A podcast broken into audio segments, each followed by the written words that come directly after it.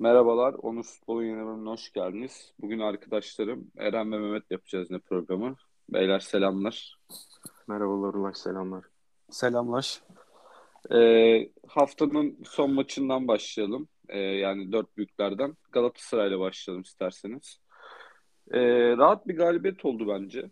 Özellikle Antep'ten de kaynaklıydı birazcık. Ama Galatasaray'ın birazcık formunun yukarılara doğru çıktığı gerçek. 11 ile alakalı sorarak başlayacağım. Hedef santraforsuz başladı Fatih Terim. Yani Halil'i tercih etti.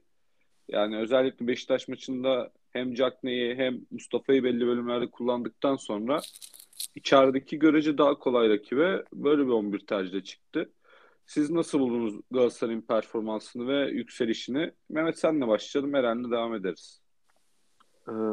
Yani iyi bir performans sergiledi Galatasaray. Tabi burada dediğim gibi Antep'in kötü bir oyunu vardı. Erol Bulut ne denemeye çalışıyor? Eren geçen gün çok güzel bir şey yazmıştı. Erol Bulut pişmanlıktır diye. Gerçekten öyle. Sezonu üçlüyle başladı. Dörtlüye döndü. Bu maçta net bir şekilde beşli defansı gördük. 5-3-2 oynadı. Ama Muhammed Demir ve Diko o kadar etkisiz kaldılar ya da Marko ve Nelsson o kadar iyi oynayıp onları ezdi ki yani biraz da tabii bence ilk söylediğim daha etkindi. Muhammed Demir ile Diko da çok kaldılar, altta kaldılar. Zorlayamadılar orayı. Yani çok etkisiz bir Gaziantep izledik. Kadro özeline dönecek olursak bence maçın en iyi oyuncusu Marko'ydu. İnanılmaz, yani yeni transfer gibi 8 maç aradan sonra inanılmaz katkı verdi. Marko Nelsson ikilisi de bence tamamdır artık, bitmiştir. Dünkü maçla birlikte artık noktamı koydum. İkili budur yani. Bir parantez de Berkan'ı açmak istiyorum. Sezon başında 4 milyon euro bu oyuncuya verirlerken ben birazcık işin açıkçası burun kıvırmıştım. Berkan Kutlu için 4 milyon euro verilir mi diye. Ama yani gerçekten bu sezon başında diğer kulüplerin, Beşiktaş'ın ve Fenerbahçe'nin bu oyuncu için yarışa girmemiş olması bana çok enteresan gelmeye başladı artık. Berkan muazzam oynuyor. Yeri geldiğinde Marko Nelson'un arasına girip kesici rolü üstleniyor. Yeri geldiğinde sırtı dönüp top alıp dönüp servis edebiliyor. Bu da orta sahayı çok rahatlatıyor. Tabii net bir santraforla çıkmamış olması da Fatih Terim'e burada Morutan mesela 45'te golü atmasa Galatasaray için biraz daha sıkıntılı bir süreç başlayabilirdi. Hatta Morutan bence devre arasında dışarıya bile alınacaktı eğer gol atmasaydı diye tahmin ediyorum. Feghouli'den hiç beklemediğim bir performans geldi mesela. Onun performansı bu maç özelinde çok etkindi. Ya bir de tabii yani Kerem Aktürkoğlu'nun net bir şekilde artık ikinci golüydü bu. Bir de aynı golü Avrupa'da attı yanlışım yoksa, değil mi? Lokomotiv'e attı. Aynısıydı. Evet, savunma arkasına bir top. Yine sert ve kalecinin üzerinden bir vuruş. Aynısını attı. Muazzam bir bitiriciliğe doğru evrilmeye başladı Kerem Aktürkoğlu. İnşallah böyle devam eder. Ama Fatih Hoca'nın seçimleri burada biraz enteresandı. Fazla uzatmadan hemen size vereceğim sözü. Halil yerine Muhammed'le başlamasını beklerdim. Yarıda değişiklik yaparken de Feghouli yerine Babel'le başlayacağını düşünüyordum ben. Fegouli'yi alınca şaşırdım. Hocanın da yüzünü kara çıkartmadı. Feghouli de iyi bir performans sergiledi. Ama hoca bir dahaki maç Halil'le aynı hataya düşmeyip Muhammed veya Cagney'i mutlaka kullanacaktır diye düşünüyorum.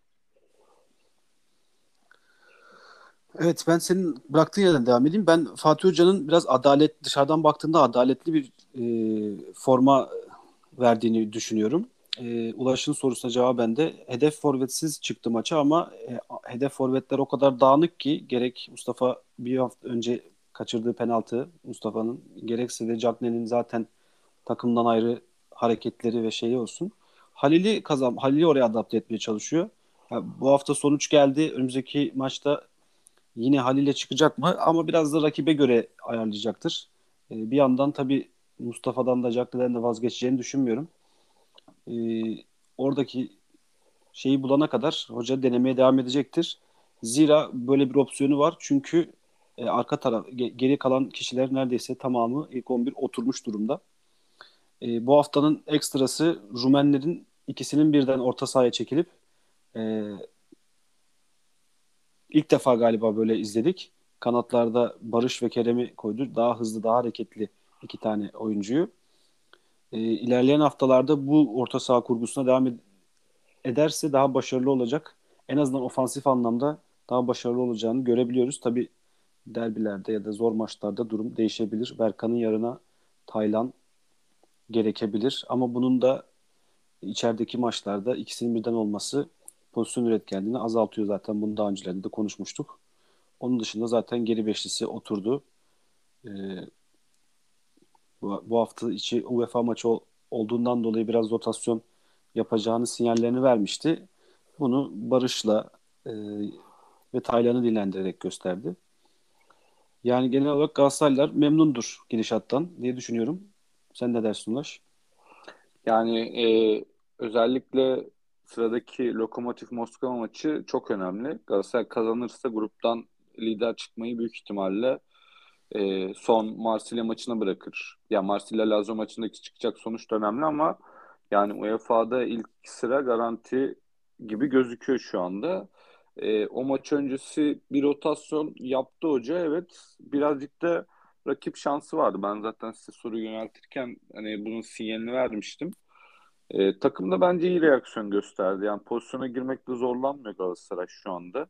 Hem yani bunu Avrupa maçlarında da belli bölümlerde görüyoruz. Hem de Beşiktaş derbisinden gelen bir pozitif ortam vardı. Aslında kadroda da bir silkelenme oldu. Mehmet'in dediği gibi yani Berkan orta sahaya kesinlikle müthiş bir hakimiyet kurduğu için orayı çok rahatlattı. Yani ligde de zaten Marko'ya döndükten sonra yani UEFA'da bunu izledik. Yani Marko'yla Nelsson şu an ligin en oturmuş savunma ikilisi yani tartışmasız. Çok uyumlular bir kere. Biri hızlı top oyuna sokmada etkili, öbürü çok kesici toparlayan bir yapıda. Bence en sıkıntılı bölgemiz beklerimiz. Sacha Boey galiba bir ay daha olmayacakmış tedaviden dönüşte. Yine idmanda galiba sakatlandı. Valanoğlu'da ya başlarda çok beğeniyordum oyuncu ama yani biraz Caner Erkin tarzı bir oyuncu. Yani hücuma verdiği katkılar okey ama savunmada çok açık veriyor. Özellikle Markan'ın bu maçta öne çıkmasında onun da kötü performansı bence biraz etkindi. Hücum tarafına gelecek olursak da yani Kerem'in çok üst seviye bir performansı var. Bence milli takıma seçilmek ve orada da Kuntus'la beraber 11 vesaire başlaması da iyi geldi Kerem'e. Yani oyuncunun belli bir Avrupa hedefi olduğunu düşünüyorum ben. Fegouli'yi bir kazanım olarak göremiyorum. Ben dediğim gibi yine Antep'in kötülüğüyle alakalı birazcık bu. Yani Antep'e de Allah'tan sabır diliyorum. Ne diyeyim, hocayı kovarlar gibime geliyor eğer bir iki hafta daha bu tarz bir oyunun mağlubiyeti olursa. Yani Giresun'un elinden zaten saçma sapan bir golle kurtulmuşlardı ama görüntü birazcık zorlanacak, küme düşmeme savaşı verecek bir takımı işaret ediyor gibi. Galatasaray'ın da önümüzdeki hafta Karagümrük maçı var. Ben oraya da Halil'le başlayacağını düşünüyorum. Hafta içi fizikli Lokomotif'e karşı yine geçtiğimiz maçta olduğu gibi bir Mustafa ya da Cagney'le başlangıç bekliyorum. Onun dışında problem yok yani. Avrupa'yı zaten cebe koyduktan sonra takımın her türlü kredisi var. Şu anda gidişattan memnun olsa gerek Galatasaraylılar. Sadece işte 2-0'dan kaybedilen o puanlar olmasa belki şu anda Trabzon'la zirveyi paylaşıyordu Galatasaray. Kasımpaşa ve Trabzon maçlarında. O da bu genç tecrübesiz görece takımın, yeni de bir takımın beklediğimiz defekleri deyip bence haftanın en önemli sonucu olan. Ben yani isim olarak da haftanın maçı denilecek. Konya Fenerbahçe maçına geçelim isterseniz. Orada da ufaktan ben girişini yapayım. Yani çok ekstra bir gol yiyerek başladı Fenerbahçe. Ardından çok konsantrasyon eksiği olan bir gol daha yiyerek zaten 2-0'da maç bitmişti aslında. Sadece sakatlıklarla beraber Vitor Pereira nasıl bir 11 ile oynaması gerektiğini gördü. Biraz da bunu sanki İrfan Can Kahveci gösterdi. Fenerbahçe adına hayırlı bir mağlubiyet olduğunu düşünüyorum ben. Ama takımın uzun vadede başarı vaat etmiyor. Sebeplerini sizin de değerlendirmeniz sonrasında ekleyeceğim. Eren senle başlayalım Fenerbahçe kısmında. Mehmet'lere devam edelim ardından. Yani ilk golleri güzel tarif ettin. Yani ilk gol çok sürpriz, beklenmedik bir gol. İkinci golde konsantrasyon eksikliğinden geldi ama maç orada bitti dediğine katılmıyorum. Maç aslında daha yeni başlamıştı. Yani daha maçın 11-12. Dakikasıydı. Yani oradan maç pekala döndürülebilirdi. Yani ama sahada o reaksiyonu göremedik. Yani hala o dakikadan itibaren bile Konyaspor'un daha ciddi, daha tehlikeli atakları vardı. Fenerbahçe yani o konsantrasyon eksikliğini neredeyse 90 dakikaya yaydı. Sakatlıklardan gelen zoraki değişiklikler ve Pelkas ve Rossi'nin oyundan çıkması falan filan derken takım ne oynadığını bilmedi, kimin ne yapacağını bilemedi. Tamamen dağınık bir maç oldu. Bir an önce maç bitsin istedi herkes. Gerek taraftar, gerek sahadaki herkes. Bir tek İrfan inanmıştı galiba. O da bir duran toptan harika bir golle takıma döndüğünü belirtti. Ama yani bu maçtan yola çıkarak yorumla yapmak çok zor. Çünkü maçın senaryosu gereği çok darmadağın bir maç oldu. Buradan geri dönülseydi bir şeyler konuşulabilirdi futbol namına ama bugün yine Fenerbahçe'nin psikolojik üstünlüğü kaybettiği, hocanın mı gidecek, başkanın mı gidecek, onların konuşulduğu, puan tablosunda nerelere düştüğü, ya bu maçla maç değil, bunlar konuşulur. Yani maç namına benim çok fazla söyleyeceğim bir şey yok. Mehmet'e sözü vermeden şeyi söyleyeceğim. Puan tablosu olarak büyük bir sıkıntı yok aslında. Yani oynanan oyuna baktığımızda ya özellikle Galatasaray'la Beşiktaş'ın çok uzağında değil ama zaten bu takımların Avrupa ile beraber bunu yaşayacağını az çok fark ediyorduk. Ama işte ya Beşiktaş'ın çok büyük sakatlık sıkıntıları var da yani o takımların ya Beşiktaş ve Galatasaray'ın ne oynayacağına dair bir fikrimiz var. Fenerbahçe'nin ne oynayacağına dair bir fikir göremiyoruz yani. Mehmet sen herhangi bir şey, bir plan görebiliyor musun 11'ler ve maçlar düşündüğünde? Yani şimdi tabii Fenerbahçe'nin net bir sezonun başından itibaren başlayan hazırlık kampıyla birlikte, hazırlık maçlarıyla birlikte başlayan net bir planı var. Ama Fenerbahçe'nin asıl sorunu ikinci bir planının, B planının olmaması. Yoksa net bir şekilde A planı söz konusu zaten. Ve bunu da ısrarla uyguluyor. Ama artık biraz iş kibire, inatçılığa dönmeye başladı diye hissediyorum. Yani Pereira da bu noktada hata yapıyor. Ama bunlar artık nasıl desem, tribünler artık dolu. Bence bunun farkında değil. Ne Ali Başkan, ne oyuncular, ne Pereira.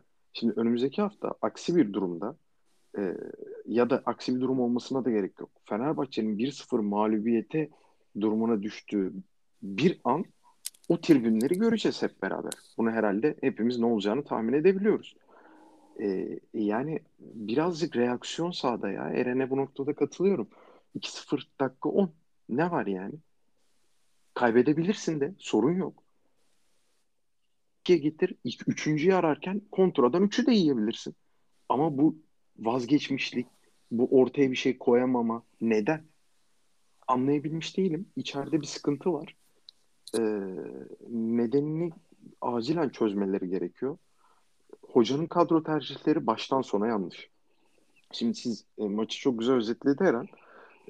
Sen de değindin. Ben şimdi birazcık şeyden bahsedeyim.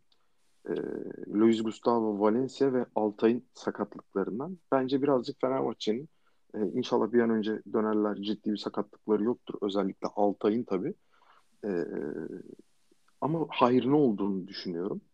Altay çok formsuzdu. Berkin'in Avrupa maçlarında neden kullanmadığını da anlamadım mesela. Ligde neden kullanmadığını da anlamadım. Fenerbahçe'nin Altay'ın bu yükselişinin tek nedeni Erol Bulut'un kaleci antrenörü Kraft'tı. Hoca gittikten sonra zaten yönetim ve Emre Belezoğlu bunu görüp rica ettiler Erol Bulut'tan, Kraft'ın kalmasını sağladılar. Ve Kraft sezon sonuna kadar devam etti. Vitor Pereira kendi antrenörünü getirdiğinde bu sezon zaten Altay Bray'ın düşüşü gözle görülür bir şekilde görülüyor. Neyse, belki de çok sorun yaşayacağımızı düşünmüyorum. Belki de çok yürekten oynayan, değerli, iyi bir kaleci, yetenekli bir kaleci olduğunu düşünüyorum. Buradaki asıl mesele Luis Gustavo. İkinci dağınıklık, konsantrasyon eksikliği dediğimiz gole Eren kesinlikle katılmıyorum. Bu Gustavo'nun duran toptan yedirdiği, adam paylaşımında sıkıntı yaşadığı kaçıncı gol? Abi orada şunu söyleyeceğim. Yani 3 tane stoper oynuyorsun. Neden Gustavo ile eşleşiyor ki? Yani orada bir hata var. Katılıyorum. Gustavo'nun da adamının çevre kontrolünü yapmamış olması ikinci golü net bir şekilde getirdi. Ama bu geçen sezon, bu sezondan kaçıncı? Kaçıncı yani. Ama her şerde vardır bir hayır. Luis Gustavo'suz bir ilk 11. Yani iddia ediyorum. Maçlar kazanılır, kaybedilir. Ben Fenerbahçe'nin zaten artık şampiyon falan olacağını düşünmüyorum. Kesinlikle. Daha 11. haftada bunu da söylüyorum. Kesinlikle şampiyon olacağını düşünmüyorum. Ama Fenerbahçe'nin daha iyi bir oyun ortaya koyacağını Luis Gustavo değişikliğiyle bu hafta itibariyle göreceğiz. Eğer Pelkas'ta falan böyle ısrar etmezse tabii hocam. Bir de Mesut'la bu kadar didişmesini anlayamıyorum. Siz bu arada güzel özetlediğiniz için yan konulara girmeye çalışıyorum ben de. Bu testiden birisi kırılacak. Ya Mesut kırılacak ya Pereira. Belli ki ikisi olmayacak. Ama ne olursa olsun Mesut'tan faydalanmak zorundasın. 2-2 daha 4. Mesut fiziksizmiş, kondisyonsuzmuş. Bunların hepsi tatava geliyor bana. Takım ne oynuyor, ne fiziği var da. Abi 3 hafta önce bu takım liderdi. Fenerbahçe'nin takım savunmasını konuşuyorduk. Ligin oturmuş Tisserant kim? Atilla, Tisserant'ın sakatlığında Serdar'ın savunmasını konuşuyorduk. 3 haftada ne değişti ya? Ne değişti bu kadar? Bu takıma İrfan Can Kahveci bu hafta itibariyle monte oldu. Bunu da gördük zaten. Bundan sonra daha istekli, daha basan, pas yapan bir Fenerbahçe göreceğiz diye düşünüyorum. Yani şunu da, hocadaki performans düşüklüğünü de eklemek lazım. Yani bir önceki Alanya maçında tel tel dökülen Nazım Rossi 70 dakika sahada tutmuştu. Bu hafta Konyaspor maçında 41. dakikada 3 değişiklik birden yaparak bir reaksiyon vermeye çalıştı ama yani bu çok net bir hataydı yani. Belki maçı çeviren hamle de olsaydı yine hata olacağını söylerdim. Çünkü o dakikada yani evet, ilk yarı bitmesini beklemek de doğru değil. Ama bir değişiklikle, iki değişiklikle bu reaksiyonu takıma verebilirdi ama 3 değişiklikle kendi kafasını sıkmış oldu yani. Yani hocam, bunun için hamleler yerindeydi sanki Eren ya. Yani o da bir dokunuş yapmak istedi zannediyorum ki orada. Çünkü gerçekten hiçbir reaksiyon gösteremeyen, karşılık veremeyen bir oyuncu grubu vardı orada. Bir şok hamle yaptı orada. Bir herkes tane olsa zaten dökülüyordu. Bir hamle olsa dokunuş orada da 3 tane olunca biraz dürtmüş oldu takım. O da dengeyi, bütün dengeyi bozdu bence. Ya bence net dokunuş da etki ederdi. Bakma sen, bu Serdar Dursun'a ne oldu ben anlamıyorum. Yine hatırlarsanız geçen hafta Alanya maçında da olmuştu, bu hafta da.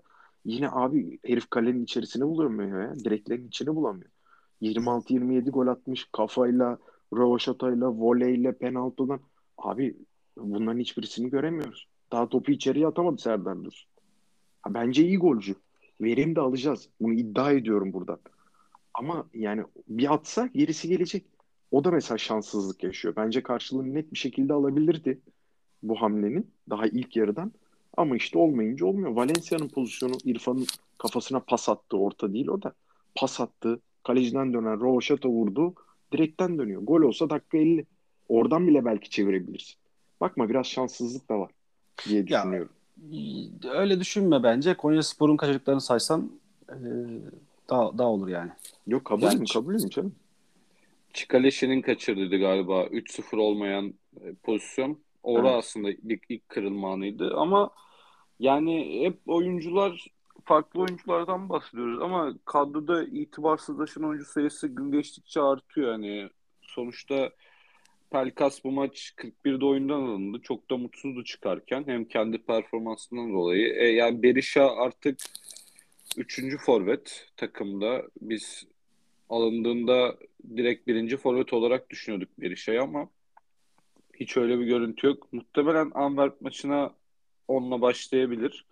Ama ne anlam ifade eder Fenerbahçe şu anda bilmiyorum. Hocanın da kafası karışık. Mesela Muhammed'i falan kullanıyordu. Hani Nazım demişken yani sağda Ferdi yapıp solda Muhammed olabilirdi, Novak olabilirdi. İşte Zayt'sa döndü tekrardan. Bence bu hafta İrfan Mert Hakan'a dönecek. Benim 2 hafta önce söylediğim programda ki o ikiliye dönecek. Çünkü takımın ona enerji ihtiyacı var. Ama Mehmet'e katıldığım nokta Fenerbahçe şampiyon olamaz da yani bu takımı şampiyon yapacaksa herhalde İrfan'la Valencia yapar gibi duruyor. İstek anlamında. Bence bu senenin kalitesinde de İrfan'la Valencia'nın kalibresi lige birazcık kısa kalır. Yani rakipteki ikili üçlülere bakıyorum. Yetişemez yani Fenerbahçe. Hani bir iki oyuncuyla olacak iş değil. Savunma da birazcık bizi yanıltmış gibi düşünüyorum. Savunmanın bir kere geriden oyun kurmada herhangi bir becerisi yok Szalai hariç. Bence Szalai üçlüye de pek adapte olamadı. Kendini bir sola atma hevesi var. Yani performansı üst gösteren bize her zaman Tisserant'ın beklemediğimiz formu ve kimin bu kadar iyi çıkmasıydı.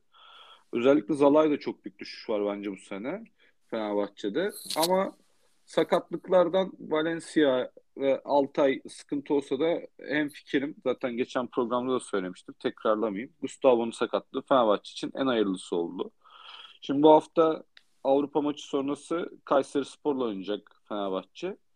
Yani Hikmet Karaman değişik bir 11'le taktikle çıkacaktır. Eğer maç 0-1'e gelirse gerçekten karışır. Fenerbahçe'nin en büyük şansı milli maç arasına girilecek olması ondan sonra. Ardından da Galatasaray derbisi olacak. Yani özellikle derbide alınacak skor Fenerbahçe'nin geleceğini belirler. Çünkü ligin formülü belli yani. Bu ligde 7-8 maç kaybeden takım şampiyon olamaz. Galatasaray, Beşiktaş ve Fenerbahçe bu mağlubiyet sayılarına göz kırpıyorlar birazcık.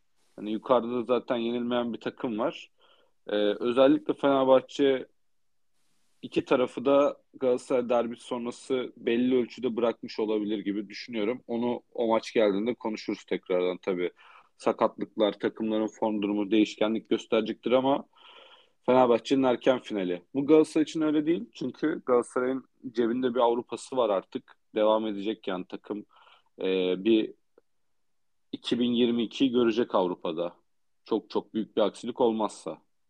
Bundan sonrasındaki öyle de gözüküyor. Beşiktaş'a geçiyorum buradan Fener'le ilgili ekleyeceğiniz bir şey yoksa. Yok abi. Var mıdır Fener? Benim. Eren? Eren'in kaydında ufak bir problem var herhalde. Eren ekler miydi bilmiyorum ama kayıtta dinler olmadı. Aziz Yıldırım'ın doğum gününü bir Fenerbahçeli olmasam da kutluyorum. Çok klas videolar var. Güzel bir masa. Programdan sonra da dinleyeceğim onu. Bize Eren gelene kadar geçelim Mehmet istersen. Derken Eren geldi. Eren, Fener maçıyla ilgili ekleyeceğim bir şey var mı? Yok. Fenerbahçe ile ilgili ekleyeceğim bir şey var mı? Ya bu haftaki Kayserispor maçında da bir iş kazası yaşanması çok ani sonuçlar doğurabilir. 2 kez arka milli maç sonrası Galatasaray derbisi var. Yani ben şunu söyleyeyim. Yani sen az önce Berisha değinmiştin. Yani Berisha'yla ve Meyer'le ilgili muhtemelen bunlar hocanın transferi değil. Bunlar yönetimin, daha doğrusu doğrudan Ali Koç'un yapmış olduğu transferler gibi gözüküyor. Gidişat onu gösteriyor. Ve yaşananlar onu gösteriyor. Yani şunu, son olarak da hani sistemde bence bir sorun yok.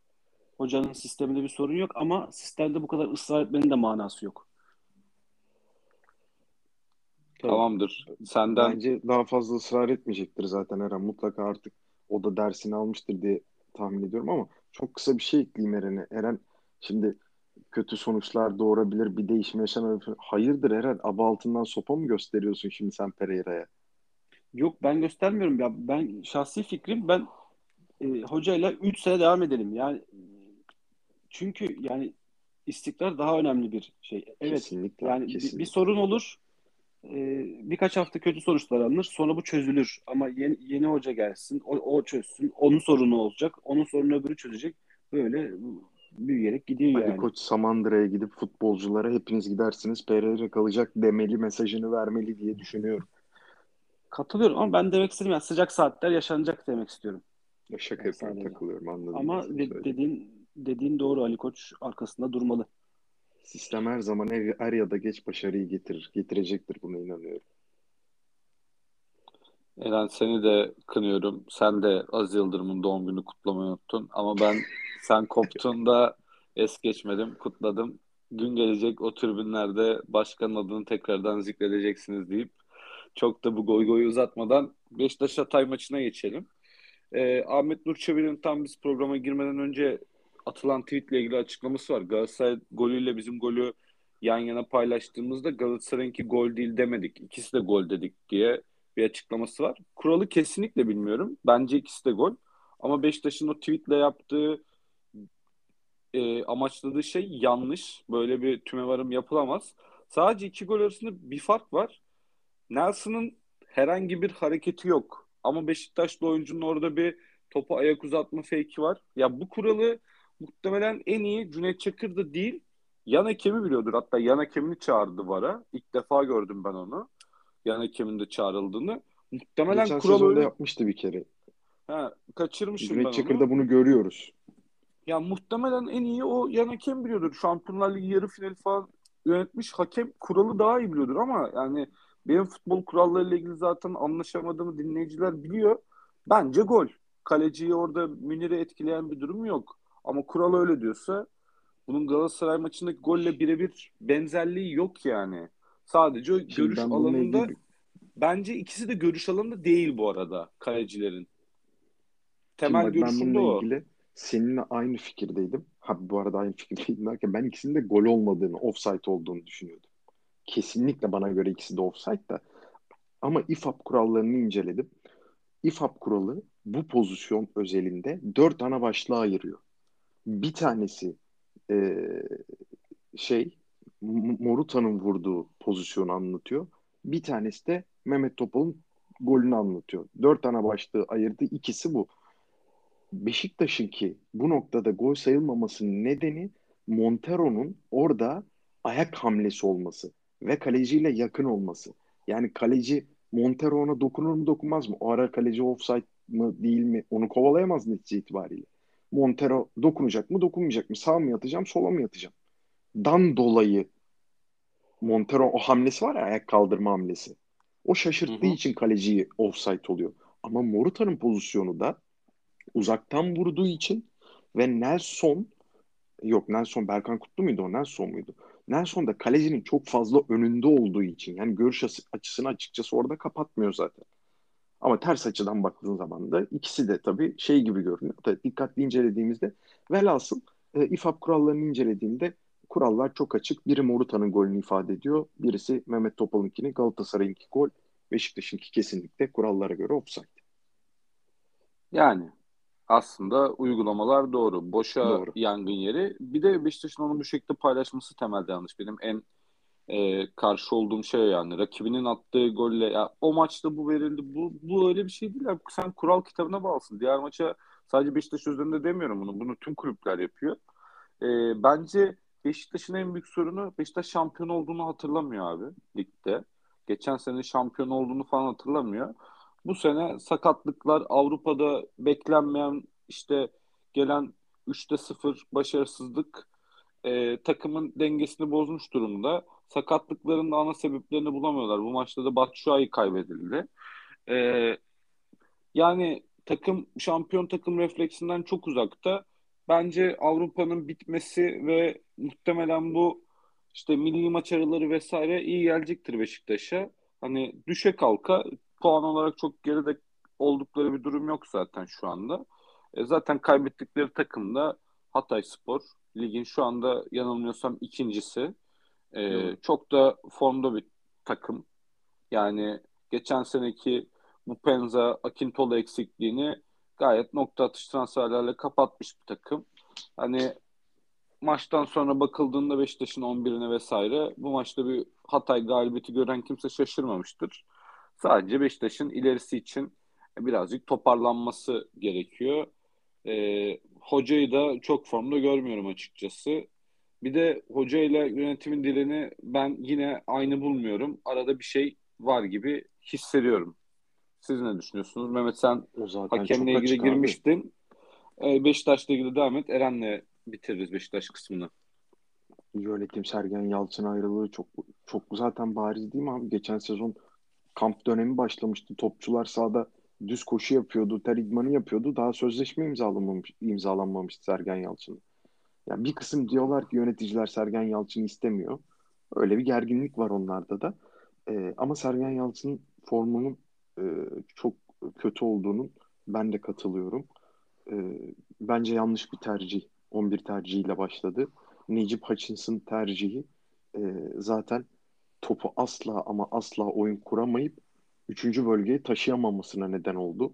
Beşiktaş'ın pozisyon zenginliğini, aldır giden oyun şeklini hiçbir şekilde Hatay maçında, yani daha doğrusu bu sene özelinde de birkaç maç haricinde zaten görmedik de Hatay maçı özelinde hiç görmedik. Orada Necip yerine niye Salih'le ya da Oğuzhan'la başlamadı? Hadi Oğuzhan'dan zaten verim alamıyor. Oğuzhan'dan geçtim de sezon başına girdiği bir Salih var orada. Asla değerlendirmiyor onu. 68'de oyunu aldı. Yalnız beni şaşırtan 24. dakikada Batshuayi sakatlandığında tercihini Kenan Karaman'dan yana kullanmış olması oldu. Ben orada Güven Yalçın'ı bekliyordum açıkçası. Formda kendini diri tutmuş bir Güven Yalçın vardı. Son haftalarda golle buluşan bir Güven Yalçın vardı. Bence oradaki Kenan Karaman değişikliği de Beşiktaş'ın etkisizliğinde ilerideki Kenan Karaman büyük bir rol oynadı diye düşünüyorum. Ama bu hani iyi oldu, iyi olacak. Bir milli ara birazcık bana şeyi anımsatıyor. Geçen sene hani diyordum ya ben, Fenerbahçe bu milli arada toparlamış olacaktır. Öyle olacaktır, böyle olacaktır. O ara bir türlü gelmedi ama. Biraz Beşiktaş bana onu anımsatıyor sanki. Dediğin gibi şampiyon olduklarını unutuyorlar sanki. Unuttular ya da. Milli takımı bitiren Kenan Karaman Beşiktaş'tan bitirecek diyorsun Mehmet. Mümkün abi. Sanki o olduğunda biraz oyun anlamında bir düşüş gözlemleniyor. Kesinlikle. Evet, pres gücü yüksek ama Beşiktaş'ın en önemli gücü atak oyuncularının çok kaliteli olmasıydı. Geçtiğimiz sezon Gezel olsun, Larin'in sol kanattan, Gezel'in asist desteği, Larin'in gol desteği vesaire düşünürse Kenan o konuda çok geride kalıyor. Sergen'in sistemine çok da uygun değil. Bence yerli oyuncu olmasından dolayı tercih edilmiş bir transfer. Maça dönersek de yani Hatay adına hak edilmiş bir galibiyet var. Zaten Sergen Yalçın da ima ettiği gibi bu sezon deplasmanlarda çok büyük çok kötü performansları var. Sadece Antalya maçını kazanabildiler. O da 2-0 geriden gelip bir reaksiyon, takımın şampiyon reaksiyonunu gösterdiği maçta bu sezon içerisinde belki de Beşiktaş'ın en iyi maçı denilebilir o anlamda. Onun dışındaki bütün deplasmanlarda gerek ligde gerek Avrupa'da çok kötü performansı var. Bunu düzeltmesi gerekiyor. Bunun sebebini araştırılması gerekiyor. Sayılmayan gole gelirsek maçı bunun üzerinden okumak çok doğru değil. Kural şudur budur çok yorum yapmayacağım. Şunu söyleyeceğim sadece. Aynı pozisyonun tam tersini bu sefer gol olmamalı diye paylaşan Beşiktaş Twitter hesabını 2-3 sezon önce paylaştığını hatırlatayım. Evet. Zaten sıkıntı orada doğuyor. Önümüzdeki hafta Beşiktaş da bence sezon finaline çıkıyor. İlk finaline. Trabzonspor maçı var. Buradan direkt Trabzonspor'a geçiyorum. Onlar da bu hafta Cervinho'yu tüm sezon kaybettiler. Çok büyük bir kayıp. İleride büyük bir çeşitlilik katıyordu Trabzonspor'a. Abdullah Avcı'nın da kafası birazcık karışık. Özellikle Abdülkadir Ömür'ün artan performansı ve yerli kuralından dolayı da Trabzon'un aslında belli bir sıkıntısı var orada. Çünkü işte İsmail Köybaşı'nın sakatlığı, şimdi Bruno Perez sakat, sağ beki Dorukan'ı monte etmeye çalışıyor. Uğurcan dışındaki iki Türk oyuncu hep bir sallantıda. Çünkü ya Berat'ın da performansı birazcık bu sene gitgelli. Genelde iyi maçlar çıkarsa da Cervinho'nun kaybından sonra artık işte solda Vakayemen'in olduğu, Abdülkadir Ömür'ün tekrardan forvet arkası yerine sağa belki çekecek. Çünkü Bakasetas'ı orada değerlendirmek zorunda. Ama ya takımın en kilit oyuncusu muhtemelen işte Hamşik, Bakasetas, Vakayeme bağlantısı gibi duruyor. Çünkü Canini de gayet formda bu sene. Cornelius da formayı alamadı orada. Birazcık ikinci Berisha vakası gibi demeyeyim de yani beklediğim etkinin altında Cornelius, yani Trabzon'un bu seneki görece tek patlak transferi gibi o duruyor başlangıçta. Geriden gelip kazanılan bir maç var. Oyun çok başarılı mı? Değil. Zaten belli bir noktadan sonra çözülmüş takım görüntüsünde Trabzonspor. Rize'de zaten Canavli ile bu maçı birazcık sıkı hazırlanmış. Özellikle savunma ve pres anlamında fena değillerdi bence. Yani Uğurcan'ın yine bir iki çıkardığı top var. Belki puan çıkarabilirdi. Ama haftaya eğer Beşiktaş'ı da yenerse, hatta kaybetmediği takdirde Trabzon devreyi 3-5 puan bir puan farkıyla önde kapatacak gibi duruyor bence. Kesinlikle öyle. Buyur Erhan, sen devam et. Reaksiyonu... Sen devam et. Yok, sen devam et. Ben sadece şunu söyleyecektim. Beşiktaş'ın şampiyon reaksiyonunu göstermesi gereken ve göstereceği bir haftaya geldiğimizi düşünüyorum. Yani, çok doğru. O yüzden peki, Trabzon'da ilk mağlubiyeti Sergen Yalçın'a yakışır yani. Ya bir de Abdullah Avcı'nın eski takımı şimdi. Biraz hikayeli bir maç. Dorukhan falan da dönecek. Sen nasıl bir maç bekliyorsun? Yani Trabzon'un çünkü bence konuşulacak çok bir şey yok. Artık oyun belli. Oyun birazcık can da çekişiyor. Derbi yorumlarıyla devam edebiliriz bence bu noktada. Mehmet, istiyorsan sen de derbiden beklentilerini paylaş. Beşiktaş'ın bir hafta içi Lizbon deplasmanı olacak. Onun dönüşünde oynayacaklar Trabzon'la. Evet, Lizbon'a yine tabii Lizbon'a çok eksikle oynayacak Beşiktaş. Yine oradan bir mağlubiyet bekliyorum açıkçası. Dorukhan bu arada bu hafta ilk 11 başladı. Sağ bek olarak başladı. Dönecek dedin ya. Dorukhan döndü, oynuyor zaten şu anda hala. Yok. İnönü'ye dönecek anlamında. İnönü'ye dönecek anlamında. Aynen. Okay. Yani 2 haftadır Trabzon'un kötü bir oyunu var. Geçen hafta da söylediğim gibi önemli olan bu haftaları ne kadar kötü oynarsan oyna 3 puanı öyle ya da böyle almak. Bu puanlar seni şampiyon yapıyor demiştim. Bu hafta da öyle oldu. Geçen haftaki kadar kötü bir oyun olmasa da Bakasetas ve Vakayeme olmayınca 3. bölgeye topu Trabzonspor çok zor taşıyor. Bitiricilik konusunda da sıkıntı yaşıyor. Bakasetas ve Vakayeme sonradan oyuna girdiler. Birazcık hareketlendi zaten onların girmesiyle birlikte. Ama önümüzdeki hafta derbi bence çok keyifli bir maç izleyeceğiz. Ben hatta hangini söylediniz şimdi? Şampiyon reaksiyonu galiba Eren söyledi. O şampiyon reaksiyonunu sana katılıyorum ve kesinlikle göstereceğini düşünüyorum ya Beşiktaş'ın. Ve ilk mağlubiyetini tattıracaktır diye düşünüyorum Trabzonspor'a. Olmalı çünkü yani, artık yani. Gerçekten bir finale çıkıyor. Ligin konjüktürü de her zaman bunu gösteriyor açıkçası. Ya benim sana katıldığım nokta keyifli maç noktasında. Çünkü ya ben özellikle Vakayeme'nin kötü önlemi Beşiktaş maçı hiç hatırlamıyorum. Bu hafta galiba Rozier de olmayacak orada. O da zannedersem Lizbon kafilesinde de yok. Olsa da çok bir şey değiştirmez. Hı hı. Trabzon'un özellikle Vakayeme bölgesinden değişik bir zarar vereceğini düşünüyorum Beşiktaş'a. Aynı şekilde de işte dolu tribünler, yine Mehmet'in dediği artık tribünler dolu. O dolu tribünler noktasında Beşiktaş'ın da hücum anlamında daha etkin olacağını düşünüyorum. Kıran kırana bir maç bekliyorum. Yani birazcık kadro tercihleri. Ya orta sahayı kimin alacağını bu maçta öngörmek bence çok zor.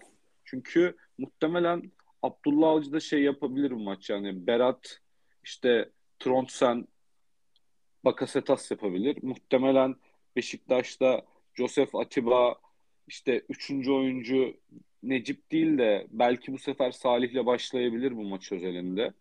Birazcık Türk oyuncu sıkıntısı da olacak. Zaten kadro şey. Ya Beşiktaş için en kilit oyuncu Larin. Trabzon için de kesinlikle Vakayeme. Ya ben de acayip keyifli bir maç bekliyorum. Aksi olursa hayal kırıklığına uğrarım. Ligin kalanıyla ilgili var mıdır ekleyeceğiniz maçlara dair? Ya ben gerçekten programı bekliyordum söylemek için. Emre Belözoğlu'nun gelişiyle birlikte Başakşehir'i 3 haftadır Emre Belözoğlu takımın başında 2 maçın 90 dakika net bir şekilde takip ettim. Gerçekten iyi bir oyun ortaya koyuyorlar. İyi oynuyorlar. Emre Belözoğlu'nun alışmış olduğumuz kaliteli ayakları sahaya sürüp pas ve bir anda rakibi uyutup savunma arkasına toplarını bu maçta, son maçta Adana Demirspor maçında çok gördüm ve bunu çok başarılı bir şekilde uyguluyorlar. Ama gelmek istediğim nokta tabii ki de bu değildi. Gelmek istediğim nokta şu. Yani bu oyuncular nasıl bir karakter olduklarını bence ortaya koyuyorlar. Ligin 8. 7. haftasına kadar futboldan vazgeçmiş, futbolun da bu oyunculardan vazgeçmiş olduğu bir takımken Aykut Kocaman'ı nasıl sattıklarını, Emre Belözoğlu'nu getirmek için nasıl oynamadıklarını gerçekten 3 haftada net bir şekilde görüyoruz. Eğer bir maçın 3 haftada bir maçı 90 dakika izlemiş bir kişi varsa net bir şekilde bu söylemlerime katılacaktır zaten.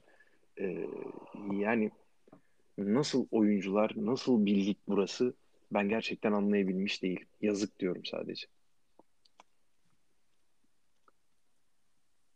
Emre'yi sert girdi.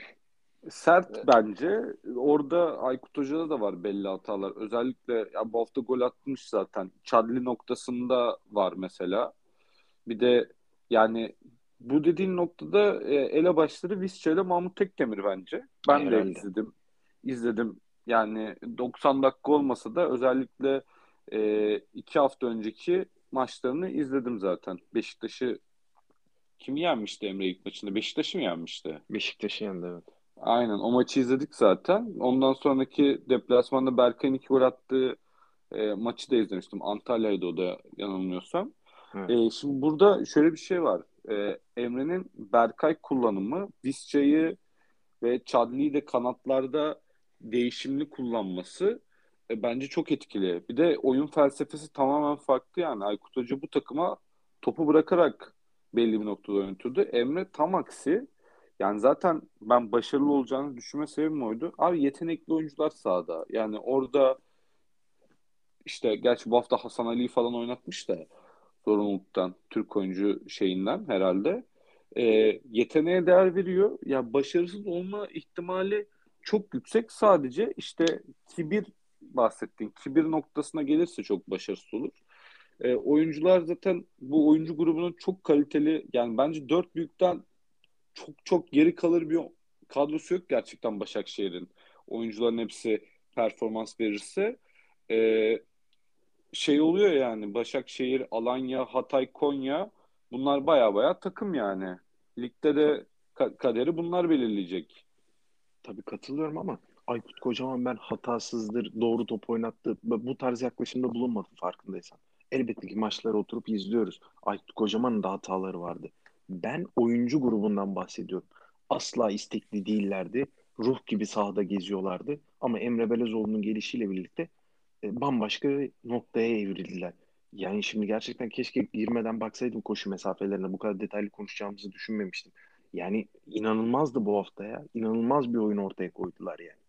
Ya şeye tabii Emre Belözoğlu dokunuşu da var. Bunu kabul ediyorum ama Aykut Kocaman 11'inden farklı olarak sadece Berkay ve Chadli var burada. Hatta Berkay'ı da Aykut Kocaman zaman zaman kullanıyordu. Farklı bir 11 sahada yok yani. Sadece farklı bir anlayış var. O da önemli değil. Yani ben istekten bahsetmek istedim sadece burada. Tabii. Burada zaten kesin katılıyorum ben de. Yani Visca ile Mahmut da onlar bir pasif direniş yapmışlar. Ya bak bir takım için bu da önemlidir. Bak başarıya ulaştı sonuçta yaptıkları şey. Kulüp tabii adına, kulüp menfaati adına faydalı oldu bir noktada. Doku tutmamıştı. Bazen oyuncular bunu belli eder. Mesela Fenerbahçe üzerinde konuşurken onu değiniyoruz yani. Sorun direkt Vitor Pereira'da değil. Mesela zamanında direkt Erol Bulut'taydı sorun. Direkt belli oluyordu. Filip Koku zamanında mesela Filip Koku'da değildi. Yapılan transferlerdeydi mesela. Gibi. Burada da en temel problem maalesef Aykut Hoca'daydı. Oyuncular da bunu görüp yönetimin, ya tabii ki de Aykut Hoca'yı görevden almak Göksel Başkan gibi yılların başkanı için bile kolay değil. Çünkü Aykut Kocaman önemli bir figür. Zaten yakınlar Göksel Gümüştaylı falan da. Oyuncuların bence kazandığı bir zafer var. İki taraf için de win-win oldu. Emre'yi de yani hoca olarak izlemek bence keyifli. En çok şaşırdığım şey de sağ kenarında hiç agresifliğini görmedim. Ne Fenerbahçe'de ne Başakşehir'de daha hiç çıldırdığını görmedim. Merak ediyorum bu duruşunu ne kadar sürdürecek. Hep şey diyorlardı işte, dışarıda sansanız çok seversiniz. Gerçekten ana sahanın dışına çıktığı hoca profilindeki maçlarda en azından gösteriyor bana bunu. Göreceğiz daha çok başı. Eren sen ne düşünüyorsun bu konuştuklarımızla ilgili, merak ediyorum. Ben şunu söyleyebilirim. Yani kimsenin teknik taktik becerisini hakkında böyle derin eleştiriler yapmak bize düşmez belki, ama şunu söyleyebilirim genel bir resim çıkaracak olursak. Ya Aykut Kocaman belli bir sistemi olan, bu sistemi sabırla adım adım işleyen, bu sistemin dışına çıkan insanları sistemin ilerlemesi dışarıda bırakan ve zaman zaman da bununla başarılı olan, zaman zaman da başarısız olan bir teknik profili var. Eğer ki futbolun bir sistem oyunu olduğunu düşünüyorsan Aykut Kocaman sence iyi hocadır. Ya da bunu düşünmüyorsan iyi hoca değildir. Eğer ki futbol doğru anların oyunu olduğunu düşünüyorsan o zaman gözler Emre Belezoğlu gibi diğer şeylere bakar. Yani Emre'yi de tarif edecek olursak, Emre de yani Aykut Kocaman bence en büyük eksiği, teknik yönetimine lafım yok ama insan yönetiminde kesinlikle Emre, daha kariyerinin henüz başında olan Emre Belezoğlu'nun bile fersah gerisinde. Yani nitekim yani şeyde yani her maç kaçırmayan, sürekli kendini sahaya odaklayan bir Kayseri'yi yıllardır ligden biliyoruz. Bu adamı kadro dışı bıraktı, bu adamı takımdan uzaklaştı. Keza Fenerbahçe dönemine dönersek son dönemde Valbuena, ondan önce Alex de Souza krizi vesaire. Kim haksız, bunları tartışmak yersiz ama her neyse bu insanları yönetemediği apaçık ortada. Emre Belezoğlu da Sergen Yalçın da bunları bilakis çok daha iyi yapan karakterler. Emre'nin özelliği ve Sergen'in de görünen özelliği, bu özelliklerin yanında çok da disiplinli olmaları. Koşu mesafelerine, takım içi yardımlaşmalarına vesaire falan filan. Ya bunlar derin konular ama yani durum bu. Yani o yüzden ben o onu sattı, o bunu sattı değil de yani dediğim gibi futbol sistem oyunuysa bazıları sistemin bir parçası olmaktan gurur duyar futbolcular ve bunun için çabalar. Bazıları da futbol anları da oyunudur der ve ben çıkarım 5 dakikada 10 dakikada işi bitiririm der. Onlar da Emre tarafını tutar. Yani kimsenin kimseyi sattığı yok. Herkes tarafını seçiyor. Düşünüyorum. Benim bu noktada ekleyeceğim bir şey var abi. Geçenlerde Sergen Yalçın da dedi, bizim Fatih Hoca'dan öğrendiğimiz çok fazla şey var hocalığında. Tabii ki de onun seviyesine gelmemiz çok büyük zaman alacak. Hala ondan çok şey öğreniriz. Hatta maçtan önce de sohbet falan ediyorlardı. Bence oyuncu ilişkisi anlamında Emre'yi de zamanında ve güncelde Fatih Terim çok etkilemiş gözüküyor. Ya bunlar daha çok Fatih Terim seviyesinde hocalar, yeteneğe değer veren, hani maç içinde belli birincil, ikincil, üçüncül planları olan ama bunu daha taktiktense oyuncu yeteneği üstünden yorumlayan yapılar. O açıdan da bayağı eski hocalarından beslenmiş halde görüyorum. Özellikle Sergen'le Emre'yi. Yani bu noktada Fatih Terim etkisi de bence ikisi üstünde de var. İlerleyen kariyerlerinde de bunu göreceğiz. Gayet de faydalı bir şey zaten. Pozitifini alabilirsen. Evet. Benim son bir sorum var abi size. Ligin başından beri merak ettiğim. Abi Serkan Kırıntılı Marafona'yı nasıl kesiyor? Marafona yabancı kuralı. Yabancı kuralı abi. Tamamen evet. Yabancı kuralım abi. Efecan var, Emrah Baba var. Şey de oynuyor arada. Bu Umut Fatih Güneş, Ersoy oynuyor. Fatih Aksoy oynuyor. Yabancı kuralı da diyemiyorum. Ben de başta Efecan gelene kadar yabancı kuralı diyordum ama nasıl kesti abi? 4 milyondan alıyorduk biz Marafonu'yu zamanında.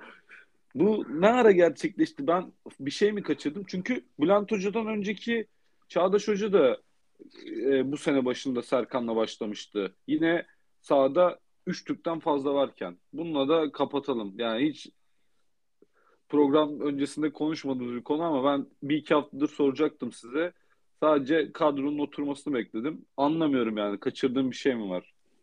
Alanya 5-6 Türk'le oynuyor zaten. Yabancı kuralıyla bir alakası pek olduğunu düşünmüyorum. Ama Serkan bu sene ben bir kalecilerin kurtarış yüzdelerine bakmıştım. Serkan bu sene gerçekten başarılı bir performans sergiliyor. Bence iyi bir performans ortaya koyuyor. Formayı da hakkıyla aldı diye düşünüyorum. Ya hatırladığım kadarıyla evet şu an 3-4 yabancıyla oynuyor olabilir ama sene başında Efecan galiba sakattı. O tarz problemlerden dolayı Serkan'la başladı sezona. Ama iyi giden yani Serkan'a formayı veren yabancı kural oldu ama formayı kaybettirmeyen kendi performansı oldu. Serkan da nitekim ligin tecrübeli çok da iyi kalecilerinden. Bazen hatta rakibi sinir eden kurtarışları da hatırlarız gerek özellikle büyük maçlarda.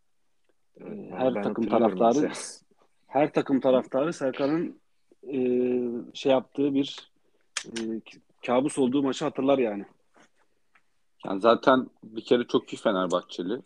Bence Fenerbahçe'nin yedek kaleci rotasyonunda yıllar içinde yani takıma direkt yıllarca hizmet verebilecek bir kaleciydi. Hiç düşünmemesi biraz garip. Aklıma Sinan Gümüş'ün golünde elini çekme şeyi geldi bir tane. öyle bir golü vardı ama özellikle Galatasaray Beşiktaş maçlarını çok iyi oynar genelde zaten. Bilemiyorum. Sosyallikte ara ara değerlendireceğim. Alanya gerçi biraz savunmada sıkıntılar yaşasa da bakalım. Bu arada Mehmet'i de tebrik ediyoruz. Bu hafta kıl payı kaçırdı ama sene sonuna kadar herhalde bir ilk yüz yapacaksın gibi aramızdan buna yakın göz kırpan kişisin. Bir de izleyicilere hatırlatman olacaktı. Program söyleyeceğim diye bizi tehdit ettin. İstiyorsan onunla da kapatalım Mehmet. Evet, bundan sonraki her hafta artık programın sonunda bir cümle bulacağım ve her hafta o cümleyi tekrarlayacağım. Geçen sezon Fantezi Futbol Ligimizde, Sosyal Ligimizde şampiyona bir forma ödülümüz vardı.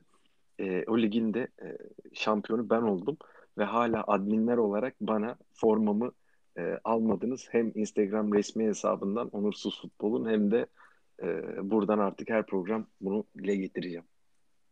Sana hangi oyuncunun formasını almamızı istersen Fenerbahçe'de? Evet, Fenerbahçe'de Fenerbahçe formasını konuşuyorsak bunu konuşmamıza gerek bile yok. Tabii ki de Mesut Özil. Hala umudu olanlar var. Ben kesinlikle kaybetmedim. Ayrıca tabii bu bizim programımızın dışında bir gelişme. Sizinle de ayrı bir iddiamız vardı geçen sene Fantezi Futbol'dan. Kim üzerinde bitirirse alttaki ikili bir rakı mıydı, bira mıydı ısmarlayacaktı. Bir sofra kuracaktı netice itibariyle. Daha onu da alamadık çok şükür. Bundan sonra her hafta bastırıyorum. Eren en azından formayı çözelim. İvan'a bir 150-200 ateşle Mesut formasına adresine yollayalım. Diğer için bakacağız. Günler. Abi işte... Lemos forması gönderdik. Kapıdan kovalamışsın. Şaka bir yana formaya artık yapılacak Mesut forması mı olur artık? Sana çok sevdiğin evladın Pelkas mı olur? Artık evlatlıktan reddettiğin. Onu bir şekilde çözeriz. Haftaya derbi var. Fenerbahçe-Kayseri maçı var. Galatasaray Karagümrük'le oynuyor. UEFA maçlarını konuşmadık ama yani en azından bir tahmin ya da beklentiniz nedir? Fenerbahçe-Antwerp, KG var. Galatasaray Lokomotiv Moskova'yı yener. Beşiktaş kaybeder abi. Oradan ben de bir sürpriz beklemiyorum.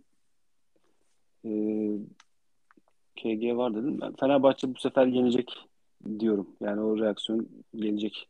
Çünkü zaten bir önceki maçta Fenerbahçe... Pardon. Buyur. Ya, bir önceki maç elinden kaçırmıştı Fenerbahçe Antep'i. Bu sefer kovalar. Evet, ben de geçen maç elinden kaçırdığını düşünüyorum. Maalesef bu hafta Antwerp'i yenip ilk galibiyetiyle Avrupa'da tanışır diye düşünüyorum. Abi Beşiktaş kaybeder. Samat da bir gol atabiliyor. O yüzden içim rahat. O da mümkün tabii. Frey'den darbeyi yemeyelim de bu sefer. Ama o bir şanssızlıktı gerçekten. Yani Antwerp'e iyi oynamış olmasına rağmen bu puan kaybı biraz talihsizlikti. Galatasaray'ın da ben berabere kalacağını düşünüyorum ya bu hafta. Ben Galatasaray'ın tribünlerin falan dolduğu bir maç. Yani yüzde kaça izin veriliyor şu anda UEFA'da bilmiyorum ama e, kazanıp UEFA'yla defteri kapatacağını düşünüyorum. Ya Fenerbahçe maçında da bu sefer de Frey atacak gibime geliyor ama yani artık kahkahadan yere falan yatarım evde. Maçta herhalde 11'de Perşembe günü Fenerbahçe'nin maçı. Bilmiyorum yani. Değişik. Ben 2,5-3,5 üst falan bekliyorum Fenerbahçe maçını. Tabii 11'ini en çok merak ediyorum Fenerbahçe'nin. O da yani önümüzdeki hafta Kayseri maçıyla beraber derleyeceğimiz bir konu olacaktır. Program başında kayda girmeden 40 dakikada bitiririz dedik. Eren'in telefonu şarj problemi vardı. 55 dakika oldu. Bir daha bu konularda herhangi bir öngörü yapmayacağım abi. Ne desem 1,5 saatle çıkarız dediğim gün 35 dakikalık program yaptık. 40 dakika dedim 55 dakika oldu. Artık benden bu konuyla ilgili bir tahmin yok. Bunun bahsi olsa herhalde kasa bayağı bir şey kazanırdı. Haftaya maçlardan sonra görüşmek üzere diyorum. İkinize de ağzınıza sağlık.